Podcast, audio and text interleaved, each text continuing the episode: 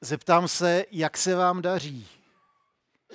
Protože hodně záleží na tom, odkud pocházíte, protože od toho se bude odvíjet vaše odpověď.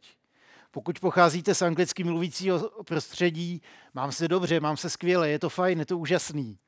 Pokud pocházíte z českého prostředí, tak se nesluší říct, že se máte dobře. Je potřeba si na něco řádně postěžovat. Protože teprve tím, že začínáme popisovat naše trápení, naše těžkosti, kdo všechno nás naštval a co se nepovedlo, a nesmíme zapomenout očernit vyníky, kteří za to můžou. Za to může to hrozný počasí, ten šéf, ten učitel, za, za to může vláda, za to může já nevím kdo všechno. Zamyslete se na chvíli nad tím, co vás trápí, co vás tíží co vám brání prožívat radost ze života. Protože právě ta část toho českého národního sportu stěžování si na všechno a na všechny je velice důležitý prvek, který nám pomáhá se z toho všeho nezbláznit.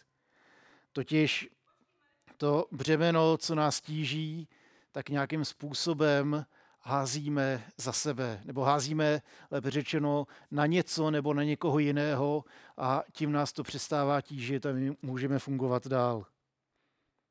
Otázka je, jestli to, že to břemeno naložíme na někoho jiného, a jestli je úplně křesťanský způsob. Můžeme se těch břemen nějak zbavit, aniž by jsme někomu ublížili a nechali za sebou spálenou zemi, aniž bychom zapřeli víru a někomu uškodili. Já jsem přesvědčený o tom, že to jde. A dneska se to pokusím ukázat na dvou textech.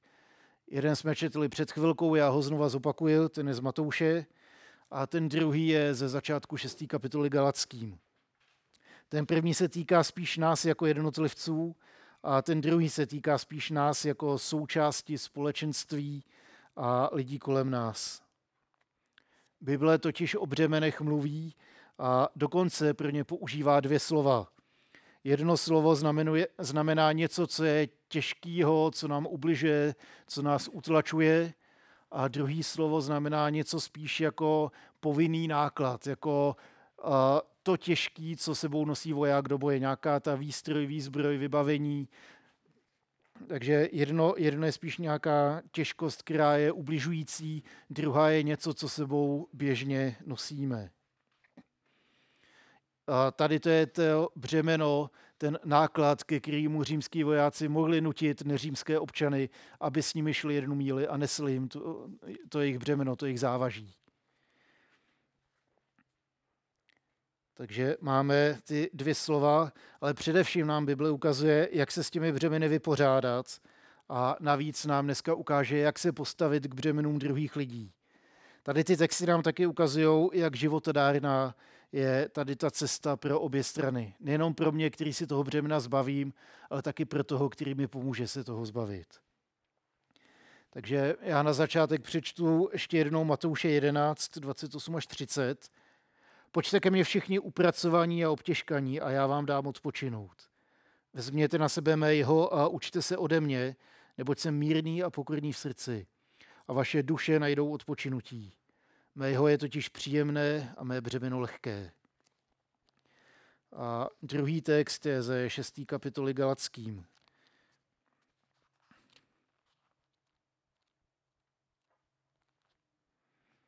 Bratři, upadne-li někdo z vás do hříchu, vy duchovnímu pomozte v nápravě. Dělejte to ovšem ve vlídeném duchu a každý si dávej pozor, aby sám nepodlehl pokušení. Neste břemena jedni druhých, tak naplníte Kristův zákon. Kdo si myslí, že je něco a přitom nic není, ten si něco nalhává. Každý ať posoudí své vlastní jednání, ať se pak chlubí jen sám sobě a nesrovnává se s druhými. Každý musí nést svůj vlastní náklad.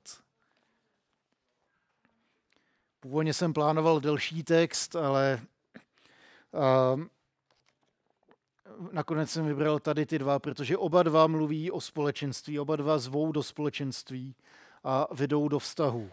Do vztahu k Bohu, do vztahu k sobě samému a do vztahu s uh, mým bližním, s člověkem vedle mě. Ježíš zve své učeníky do vztahu a zve je k tomu, aby své břemena, své těžkosti složili na něj. Ne, aby to házeli na hlavu druhých lidí, ale aby to svěřili jemu do rukou. Aby přijali odpočinutí, úlevu a občerstvení. A aby od něj přijali břemeno, který netíží, nebo náklad, se kterým se dá žít. Co to vlastně jsou ta břemena? Může to být spoustu věcí, ať už to můžou být naše viny a hříchy, můžou to být zranění ze vztahů, může to být naše vina a selhání, můžou to být naše pocity úzkosti a ohrožení, když čelíme nějaké nejisté budoucnosti, když stojíme před nějakým rozhodnutím, za který nevidíme a nevíme, jak to dopadne. Dostanu tuhle práci, kterou fakt chci, nebo nedostanu, jak, jak to bude se mnou, uživím rodinu nebo neuživím. Prakticky břemene může být všechno, co nás sráží, co nám brání žít naplno a v konečném důsledku nás to zaměstnává takovým způsobem, že se vlastně nesoustředíme na Ježíše, ale soustředíme se na problémy samotný. Proč jsou teda ty pocity, které jsou s těma břemenama spojený, tak destruktivní? Proč nás tak moc drtí vina, stud a selhání? Myslím, že to souvisí s naším srdcem, protože se stávají ozvěnou toho, že naše pokusy o to naplnit svůj vlastní život eh, selhávají. Jako lidé totiž eh, potřebujeme neustále uznání a utvrzení, ujištění v tom, kdo jsme, komu patříme a co děláme. Jenže nám lidem je přirozený eh, nehledat tady to ujištění u Boha, ale u lidí. Chceme od druhých lidí, aby potvrdili naší hodnotu a povzbudili nás ujištěním, že jsme na správném místě. A svou hodnotu a svoje ujištění tak eh, dostáváme z druhých lidí, místo toho, aby jsme je čerpali od Boha. A proto jsme tak zranitelní, když, když se nám toho nedostává.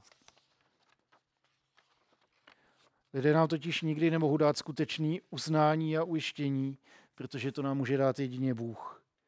My toužíme slyšet, ty jsi můj milovaný syn, moje milovaná dcera, tebe jsem si oblíbil, s tebou mám velký plán. A pro tady ty slova jsme jako lidé ochotní udělat všechno možné. Protože tady ty slova se velice hluboce dotýkají našeho, našeho bytí. Jsou vyjádřením touhy potom mít význam, něco znamenat, někam patřit, být součástí něčeho, co mě přesahuje. A hřích, naše oddělení od Boha způsobuje to, že tu hodnotu nehledáme u něj, ale na jiných místech. A tak se našimi bohy stávají všechny možné a jiné věci. Úspěch, práce, peníze, moc, ženský nebo chlapy, doplňte si každý svoje. Když jenom budu mít tohle, tak můj život bude mít význam, tak najednou budu mít hodnotu, tak se budu cítit, že všechno je v pořádku. A když tady o ty věci přicházíme, tak se propadáme do temných hlubin, kde si říkáme, jo, má to vůbec smysl, má smysl žít. Najednou to hluboce otřásá našim já. Když svoji hodnotu nehledáme v Bohu, ale tady v těch věcech, tak nás to může velice, velice šeredně zranit. A nebo my zranit všechny lidi kolem sebe, když se z nich budeme snažit svoji hodnotu získat.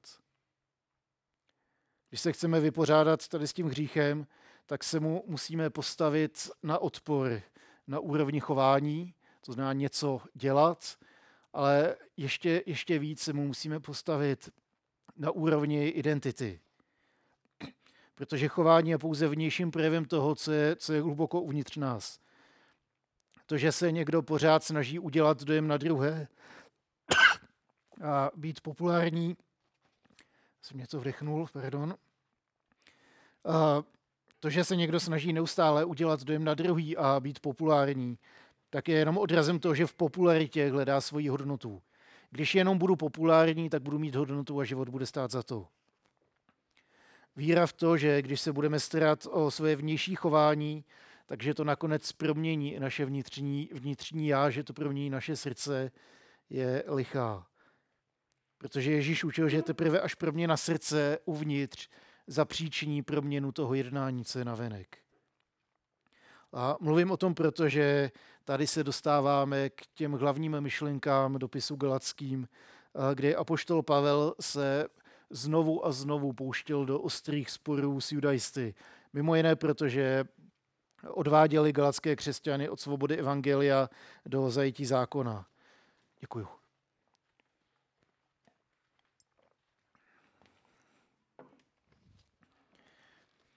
Oni směřovali jejich energii do záležitostí vnějších, na místo do duchovních záležitostí a nakládali na ně břemena místo toho, aby jim pomáhali je nést. A když se na ten text podíváme hezky od začátku, tak Pavel začíná oslovením bratří. Nezačíná vy lumpové, jak to, že to tady kazíte, začíná oslovením bratři, protože se na gladské křesťany obrací jako ten, kdo je jim duchovně blízko. Neříká, že uh, jsem to já, který, který ví, jak to je a vy jste vy, který to kazíte. Neříká, my, bratři, my patříme do jedné rodiny. My máme něco společného, patříme do jedné rodiny víry, do jedné domácnosti. Uh, to oslovení uh, vyjadřuje, že Pavel je součástí jejich společenství, že patří do jejich rodiny víry a že to, co říká, se týká i jeho samotného, protože se to týká celé jejich rodiny. A druhá funkce toho oslovení je, že funguje jako zdůraznění momentu, kdy Pavel začíná nějakou novou myšlenku. Vždycky, když Pavel potřeboval sklidnit, zmírnit tón, tak se vždycky rozohnil a potom říkal, bratři, podívejte, jdeme dál, společně to dáme.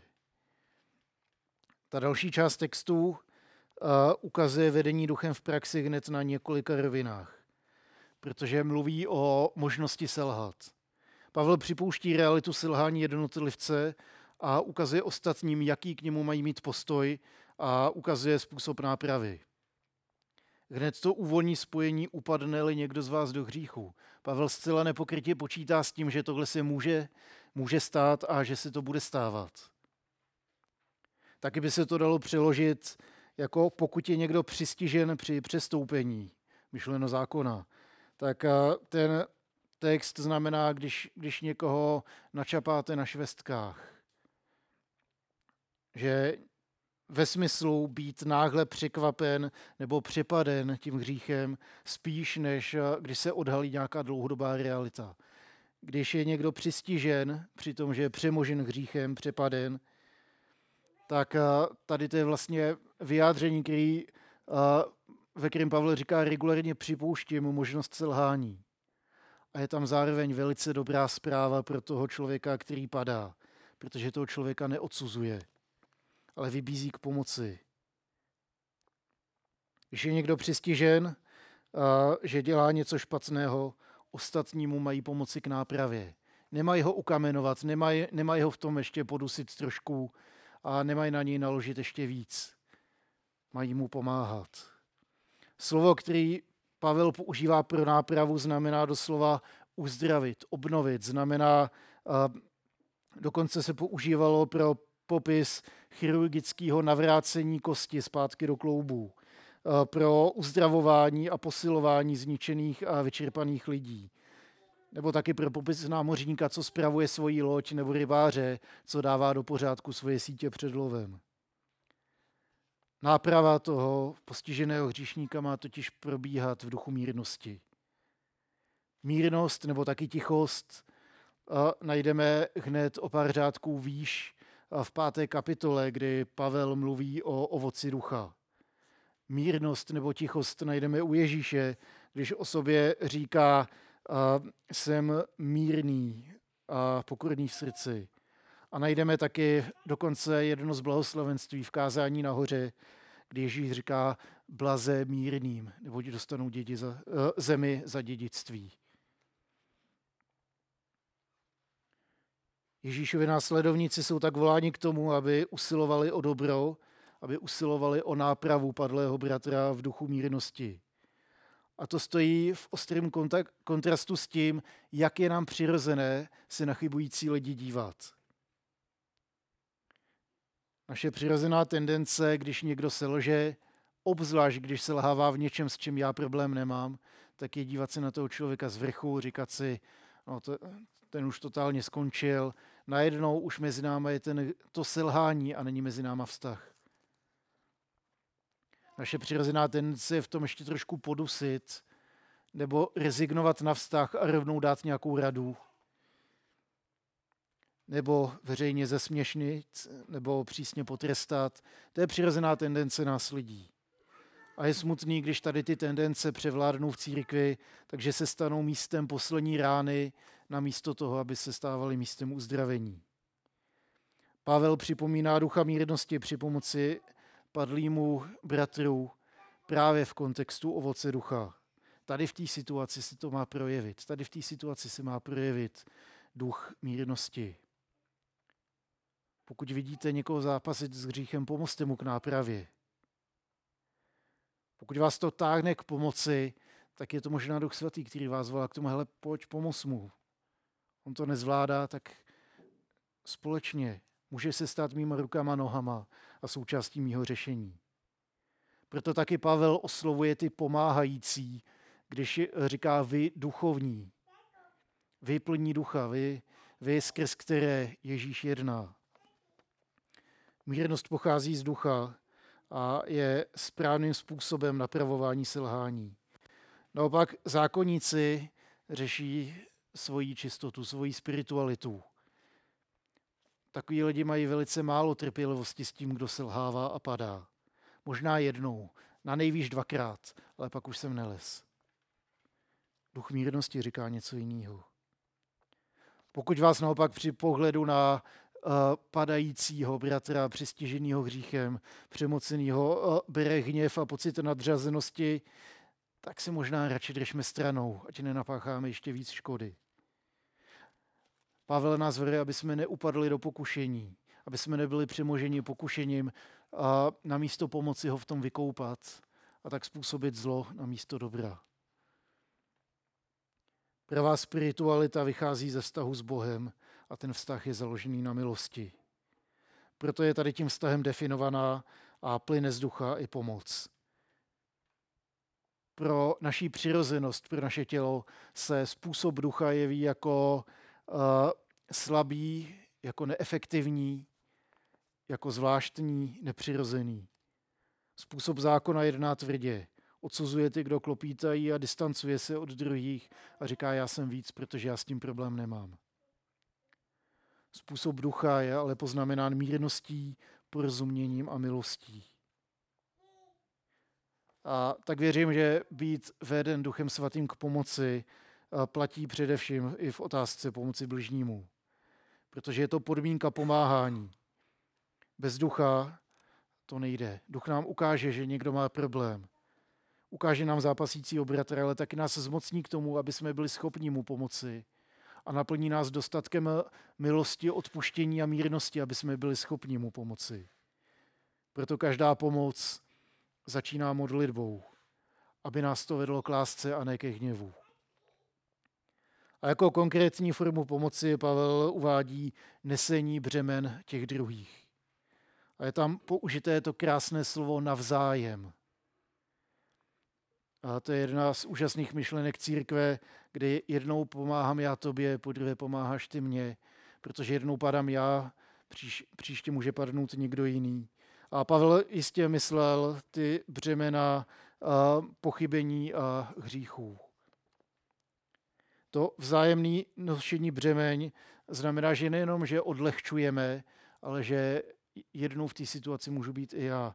Tady to nás vede do pokory a uvědomění si, že já nejsem ten svatý, kdo má házet kamenem, ale že má pomáhat. Taky tím, že pomáháme nez břemena jeden druhýmu, tak naplňujeme Kristův zákon. A tím zákonem je samozřejmě míněna láska. A v polovině páté kapitoly 5.13 Pavel píše, byli jste povoláni ke svobodě, tu svobodu nemějte za záminku pro svou tělesnost, ale raději si navzájem v lásce pomáhejte. V lásce si navzájem pomáhat. Za zmínku stojí, že Pavel, když říká tak naplníte Kristův zákon, tak je to vůbec poprvé, kdy v dopise Galackým píše pozitivně o zákonu. Do té doby se Pavel velice ostře vymezoval vůči zákonu eh, všude, protože nechtěl, aby galacký spolíhali na zákon víc než na Krista. Protože spolíhat na zákon znamená spolíhat sám na sebe, na svoji vlastní spravedlnost. Když já to dodržím, tak budu spravedlivý a Boha k tomu nepotřebuju. Kristovým zákonem je láska k Bohu a láska k bližnímu. Ježíš to říkal tomu zvědavému zákonníkovi, miluj hospodina svého Boha celým srdcem, celou duší, celou svou myslí. To je první a největší přikázání, druhé je mu podobné, miluj svého bližního jako sám sebe. V těchto dvou přikázáních spočívá celý zákon i proroci. Láskou k bližnímu naplňujeme Kristův zákon. Pavel znovu a znovu povzbuzuje v duchu pokory vůči druhýmu i vůči sobě. V tom prvním verši varoval, aby pomáhající bez ducha mírnosti neupadl do pokušení. Nyní mluví o vzájemném nešení břemen, to znamená, že ten pomáhající se taky velice snadno může stát tím přepadením hříchem. A za chvíli bude psát ještě o připomínání toho, aby si lidé o sobě nemysleli víc, než jim náleží. Kdo si nedává pozor, snadno se přecení a tak je potřeba pokora, jak ve vztazích k druhým, tak v hodnocení sebe sama. Tady k té pokoře nám Pavel dopomáhá tím vedením k laskavé pomoci. Ta pomoc je založená na vztahu, vychází ze vztahu.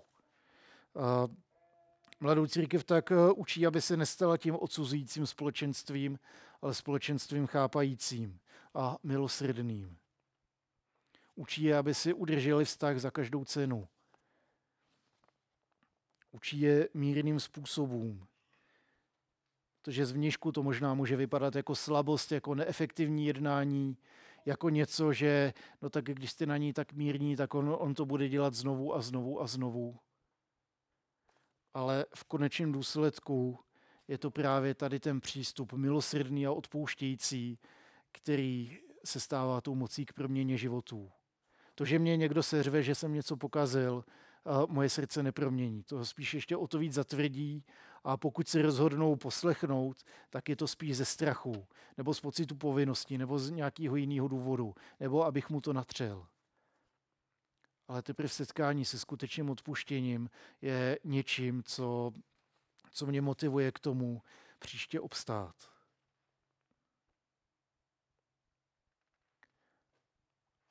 Povzbuzení od Pavla je, že ti pomáhající jsou označováni jako ti duchovní, ti, kteří jsou plní ducha, ti, kteří patří Ježíši Kristu, ti, kteří jsou prodloužením jeho ruky, jeho hlasem, jeho sluchem tedy ti, skrze něž jedná sám Ježíš. A on nás volá se slovy, pojďte ke mně všichni, unavení, obtěžkaní, upracovaní, já vám dám odpočinout. Vezměte na sebe mé jeho, abyste se mohli zbavit toho svýho a učte se ode mě, protože já jsem mírný a pokorný v srdci. A vaše duše najdou odpočinutí, protože to moje břemeno je lehké a netíží. Amen.